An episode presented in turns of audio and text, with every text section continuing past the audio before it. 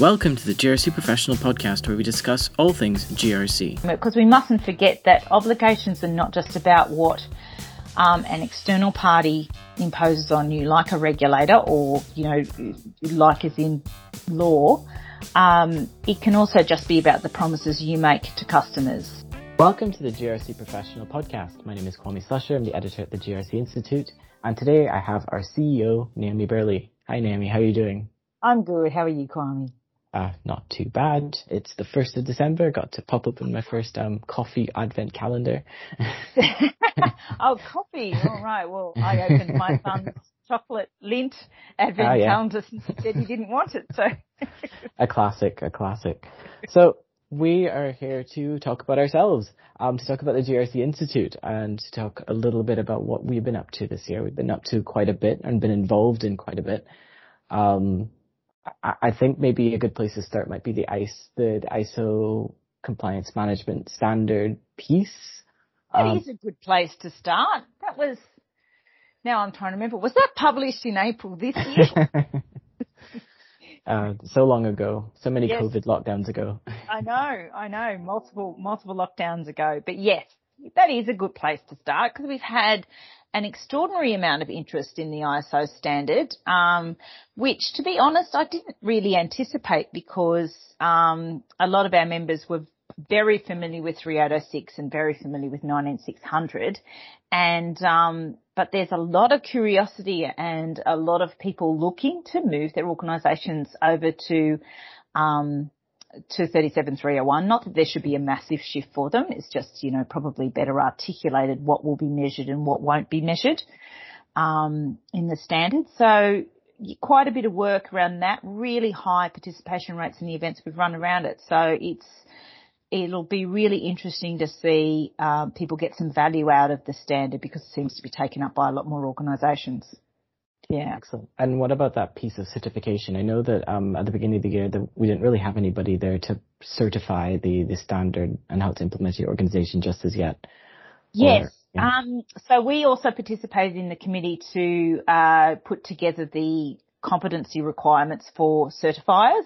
Yeah. Um, so that was an interesting process because that's the first time we've participated in that side of things, obviously with this standard. Um, so that will be available. It hasn't actually been signed off yet. And our estimate is that those competencies will be available for certifying organisations. So someone who, who's already listed as a certifier of other standards or someone who wants to enter into the market with this one from potentially February next year um, is the deadline. We're hoping it'll be a little bit before then, so I'm keeping an eye out for anything that might come through to advise members. Um, so if you are looking for a certifier, you should definitely double check that they are listed with um, JAS ANZ, um, which is the body in the Australian New Zealand space that can approve people to be certifiers for the ISO standards. So they have to meet a number, number of other competency requirements plus the ones we've put on board for anyone trying to certify a compliance program, which was around, you know, having, having some of that core knowledge, um, around the difference between you know, compliance risk and other kinds of risk and, and even other kinds of standards. Because there are some standards out there where it really is check that it has all these physical elements or, um, you know, they've got the safety gear out where they say they're going to have the safety gear. It's obviously much more nuanced and much more complex in the compliance framework space. Right, yeah. sure. And so, moving. So February next year. Yeah, February next year. So everyone mark your calendars. Um, moving right along from that, um, obviously we published the Three Lines paper uh, this year as well. Um, I think it was officially released on the first day of our conference. It um, was. so let's just talk a bit about that process. I mean, I know we've talked about it before in the past. We have. Look, this has been a really long-term project driven by um, one of our long-standing uh, CCP fellow alumni, um, Annette Doncelar. She had contributed an article uh, a while ago to the Compliance and Regulatory Journal around role clarity and making the three lines of defence as it's as it's more commonly known work in your organisation. We've seen lots of iterations of this model and um, a lot of organisations either making it incredibly complex and then negating the benefits you're meant to obtain from the model. And a lot of people misinterpreting that the three lines of defence means it's um, a risk management strategy in the sense of addressing that kind of Swiss cheese model and having controls at different lines. Someone's going to stop this sort of getting through to the keeper. What it really is about is uh, about who can do the complying versus who can set you up to support you doing the complying better and then who then checks that all of that actually works and works as well as it can. So in some senses, yes, it can pick things up, but the likelihood is that in in a normal three lines of defence model, if you're relying on line one to comply and line two to kind of support them and line three to pick something up, a regulator will likely pick it up before you, before an auditor does, or a customer will complain long before you get around to doing that, that third cycle. So we felt that it was important to clarify some ideas around the three lines. And that's why we've changed the name to the three lines of accountability to make it really clear that, um, second line compliance is not accountable for the complying part. They build the frameworks, they support you, they facilitate that for you, they give line one the knowledge base to help them comply, but they can't actually take the actions on a day to day level to comply um, because they're not selling the insurance um, policy. They're not, you know, they're not providing the financial advice. They're not designing the products. Um, so they can't, they can't make you comply unless they were standing over your shoulder. You have to be enabled to be able to do that. Mm. So, um, yeah, I think it was an important shift, uh, to really uh, have people understand how to make that model successful because it is a it is a very solid model about having that independence and overview and having third line have that independence. Um, and and like I said, we've seen lots of things in lots of different organisations where they think they're running three lines and what they're actually running are two lines. And compliance is both the audit and compliance, but they don't actually do any of the supporting function of compliance. They just do the coming in and checking whether you're complying or not. And they think they're doing three lines. Or they have uh, organisations where compliance is buried in the first line and they actually report up to the business head. So there, there's an obvious conflict there. They can't act independently, and they can't um, they can't bypass that that um, business unit head that they might be reporting to to let someone know that there's an issue within that business unit. So that's not three lines either. Um, so we thought it was really really important exercise to sort of tease that out. And Annette did a piece of work with the alumni to talk through what their key issues were and to add that, feed that back into the paper and the considerations in the paper around those success factors that have been identified in there.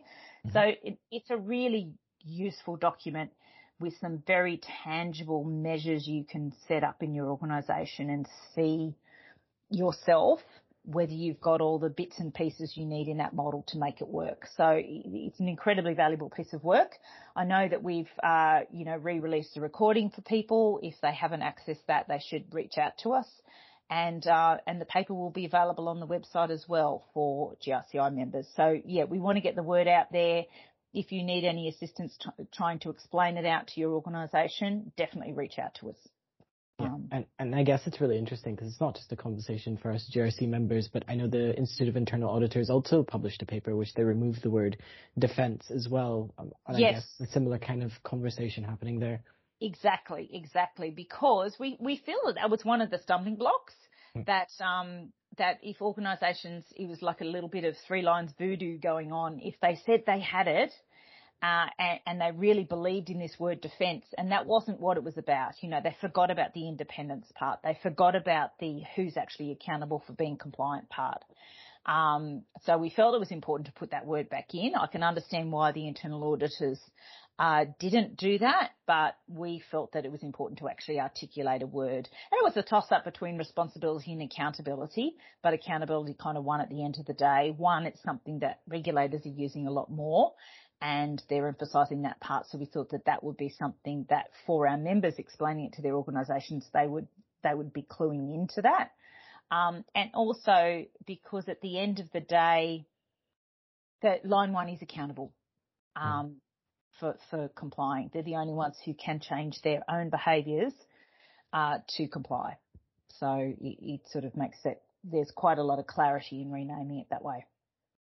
So while we're on to compliance programs, we can jump into something to help people with their financial crime compliance yes. um, with our course offerings. Um, so we've we've run a few pilots and we've had our, our first actual paid course as well. yes, for the AML skill set. Yeah. yeah. look, we and we've had this. This has been a long, long-standing request from members for uh, GRCI as a registered training organisation because that's part of our operations with the certificate for in compliance and risk management and our own graduate certificate in compliance and risk management to also get AML qualifications on scope uh, because many of our members have um, anti-money laundering and financial crime responsibilities within their compliance program. So while we might not be like some other um, anti-money laundering specialist membership organisations, we do have uh, an increasing number of members who have those in their core responsibilities.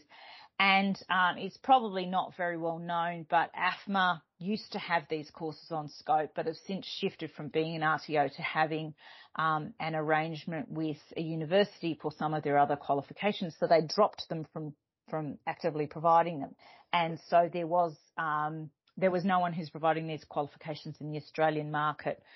Um, on, a, on an ongoing basis. So we took that up and we, with the very generous volunteering of a number of GRCI members, we ran two pilots to sort of tweak both the assessments and the core um, content for those, and and we've run our first skill set.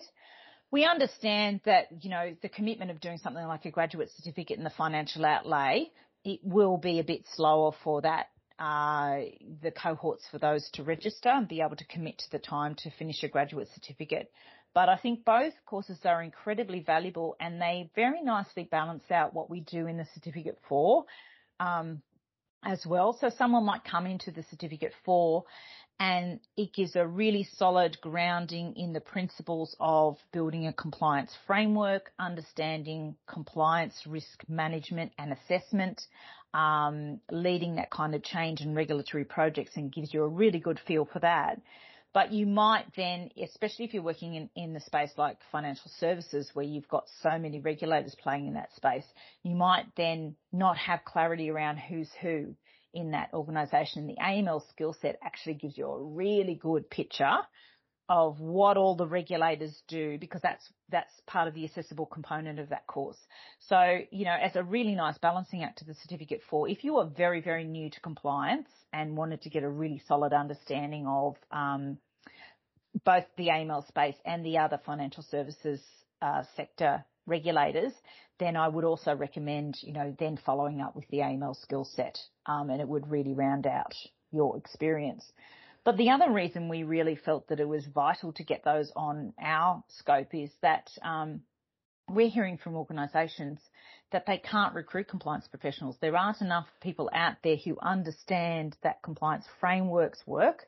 They might be really great at the business or really great at that particular industry, and they're having to recruit them with um, with that kind of sector knowledge and have them try and learn the compliance part somehow. Um, and so we're getting a lot of students coming in and needing to learn that that side of things because there just aren't enough compliance professionals out there. And it's even more dire in the anti-money laundering and financial crime space because they're really, really complex risks there you're not just then building a program for just the internal behaviours of your staff, which obviously you do have to do, which is standard compliance stuff. You've also got to try and anticipate risks from external parties who want to utilise your organisation to either launder funds or to um, commit other crimes. So it's it's a really really um, complex space and involves a bit of a shift in your thinking about risk and about um, estimating what people can do with different products and think of it in a different way. So although someone might be incredibly experienced in that particular industry, um, they might not think like a risk manager when it comes to looking at the product. They can only see the positive benefits and how good it is for a customer and not necessarily see how good it is also for a criminal. So, um, so a bit of a shift and definitely worth doing the course because it makes you think in a different way as well. And we so need now, more people. We need more yeah. people for organisations. yes. So now I'm going to ask you to put your speculative hat on and um, and ask you a bit about the conversations you've been having with maybe with members over the year or two years about what you think, like the, what are the issues that keep recurring that people are asking for a bit well, more on? Yeah, look, the, the, there's some there's some big ones that are coming up. So we've had requests to reconvene our compliance frameworks discussion group. So in addition to some ongoing work we're going to do around the ISO standard, there's a separate group that is the invites out at the moment.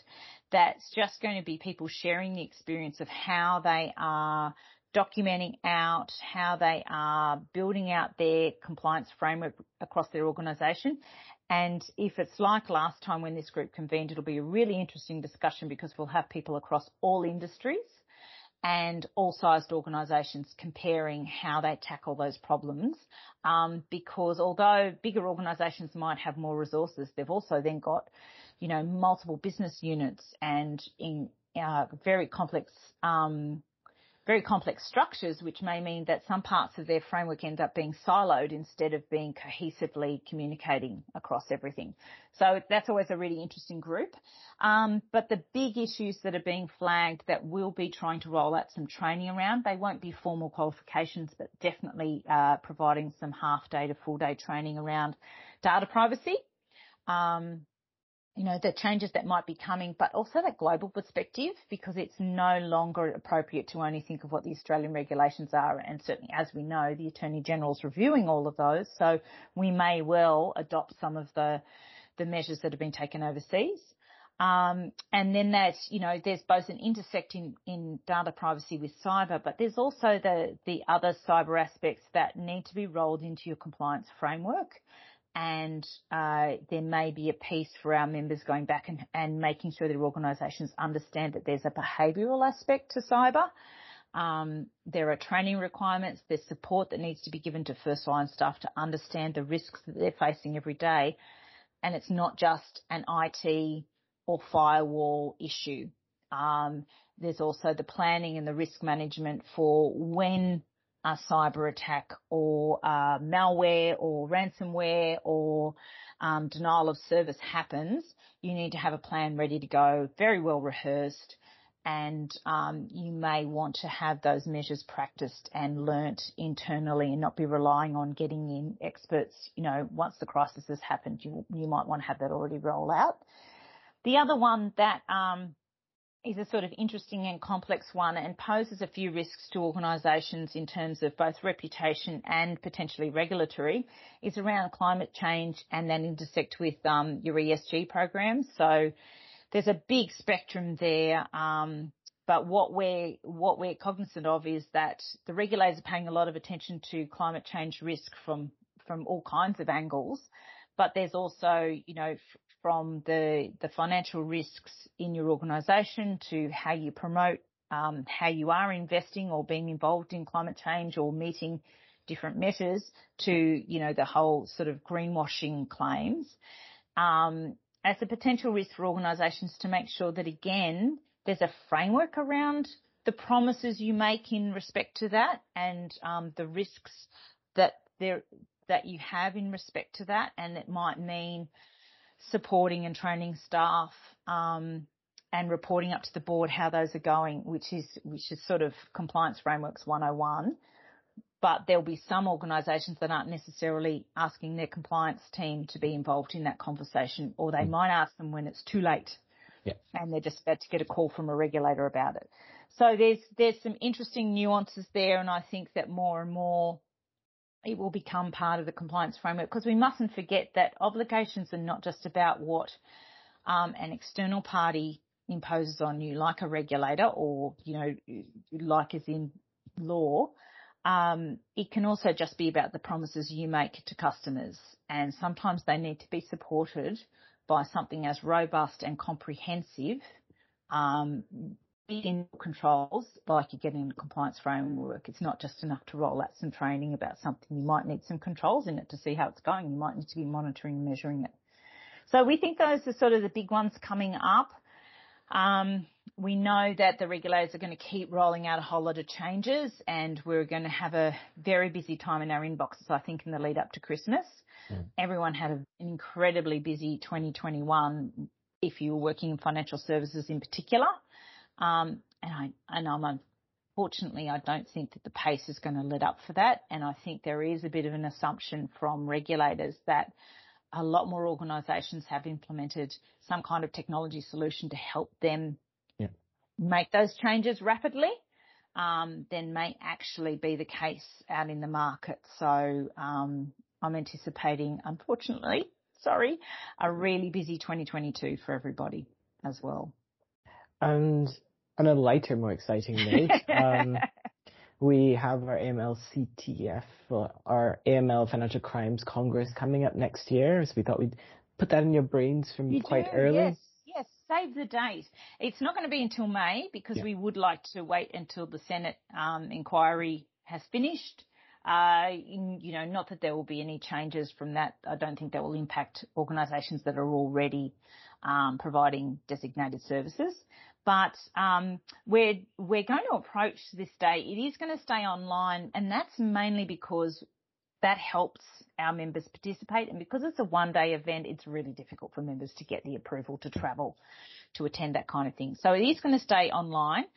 We're going to run two concurrent streams because we've already got a cohort coming through who've done the skill set and who will need ongoing CPD, but we, we know that there are people there who are at the beginning of their uh, financial crimes and AML per, you know, professional development journey. And then there are those who are really, really experienced. So we've decided to split the streams.